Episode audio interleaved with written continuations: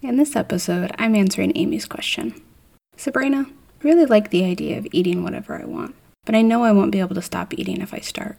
How do I not overdo it while eating whatever I want? Amy, thanks for emailing me your question. I know a lot of women have the same fear, because let's face it, other times we've gone off our diets and ate whatever we want, we binge, right? I remember a Christmas party years ago where I knew my family was going to have amazing cookies and other sweet treats. Sweets have always been a love of mine, and at the time I feared them.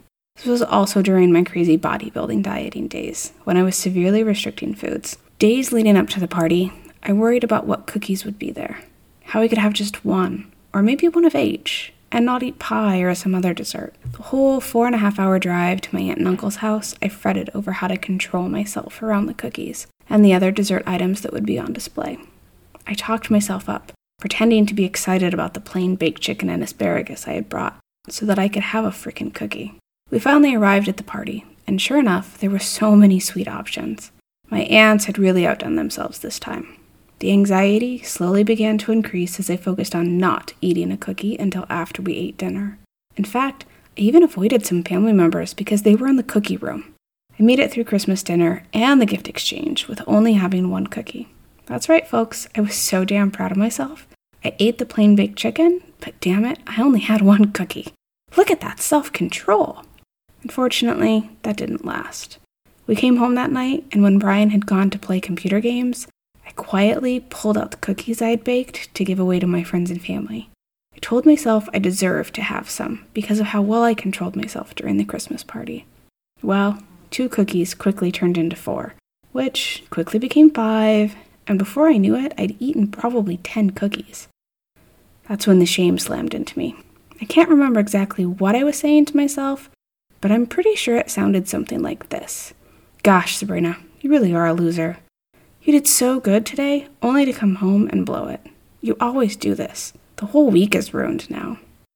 I said some pretty other mean things about myself, but I'll leave that up to your imagination. What we have here, and what many of you are afraid of when you allow yourself to eat whatever you want, is a case of the restrict binge cycle. I mentioned this in episode 5 a couple weeks ago. I had been restricting and fighting the cookies so much that when I finally allowed myself to eat some, the pendulum swung drastically to the other side, and I full on binged on the cookies. This was in part because I viewed cookies as bad, and I was bad if I ate them, or too many of them, so I stayed as far away from them as possible. This was also in part because of a biological reaction. When we restrict, our body doesn't realize that there is food all around, and we could eat whenever. We just aren't. Instead, our body thinks there is a shortage of food, and to keep us alive, it needs to store anything and everything we eat. So when we do eat, our body gets really excited there's food, and really worried there will be a shortage of food again, so it eats more to save up for the next time. This is your body's natural response. It's how we made it to 2021 as a species. There's another reason we tend to overdo it when we start eating whatever we want. It's called rebellious eating. Years ago, when I first got off the diet roller coaster, I had a slight obsession with Oreo cookies. Okay, actually, I had a slight obsession even before getting off the diet roller coaster. I couldn't have a package of Oreo cookies in my house longer than a few days because I would eat an entire row in one sitting. Thanks to rebellious eating, I went through a lot of Oreos.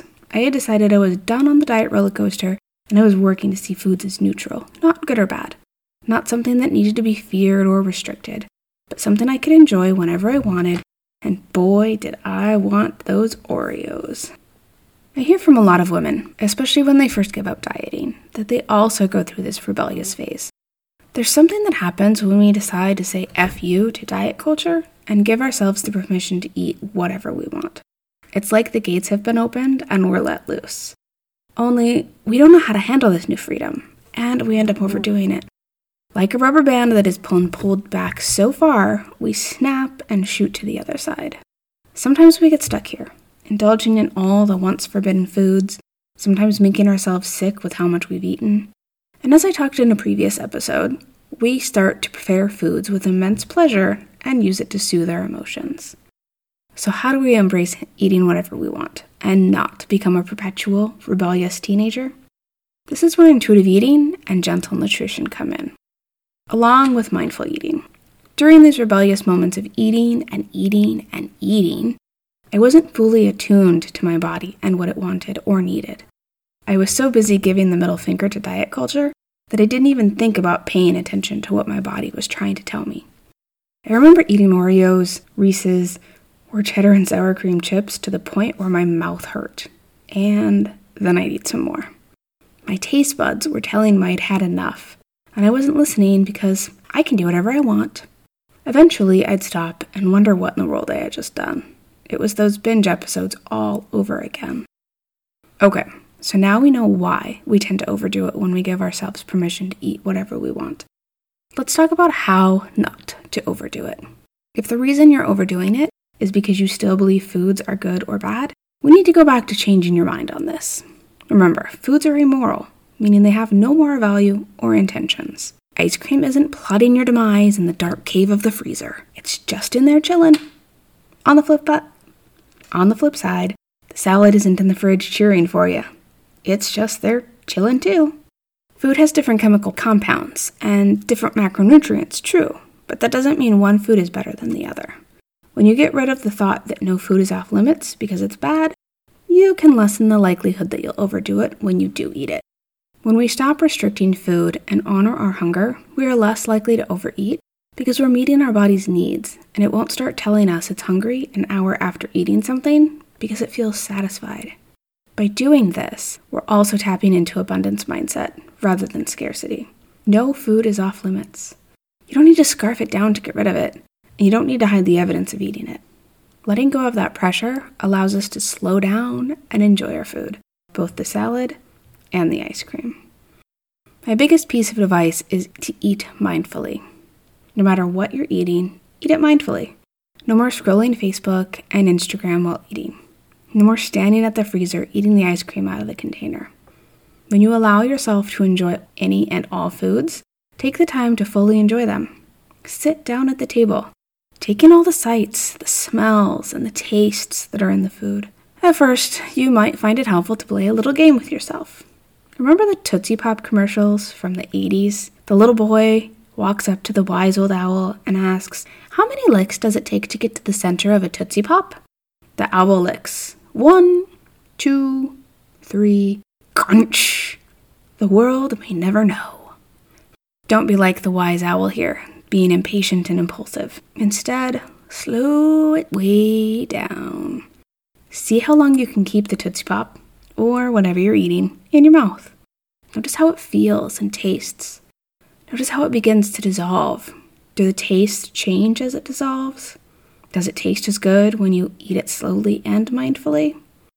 I started practicing this with my beloved Oreos, and right away I found the first cookie tastes amazing.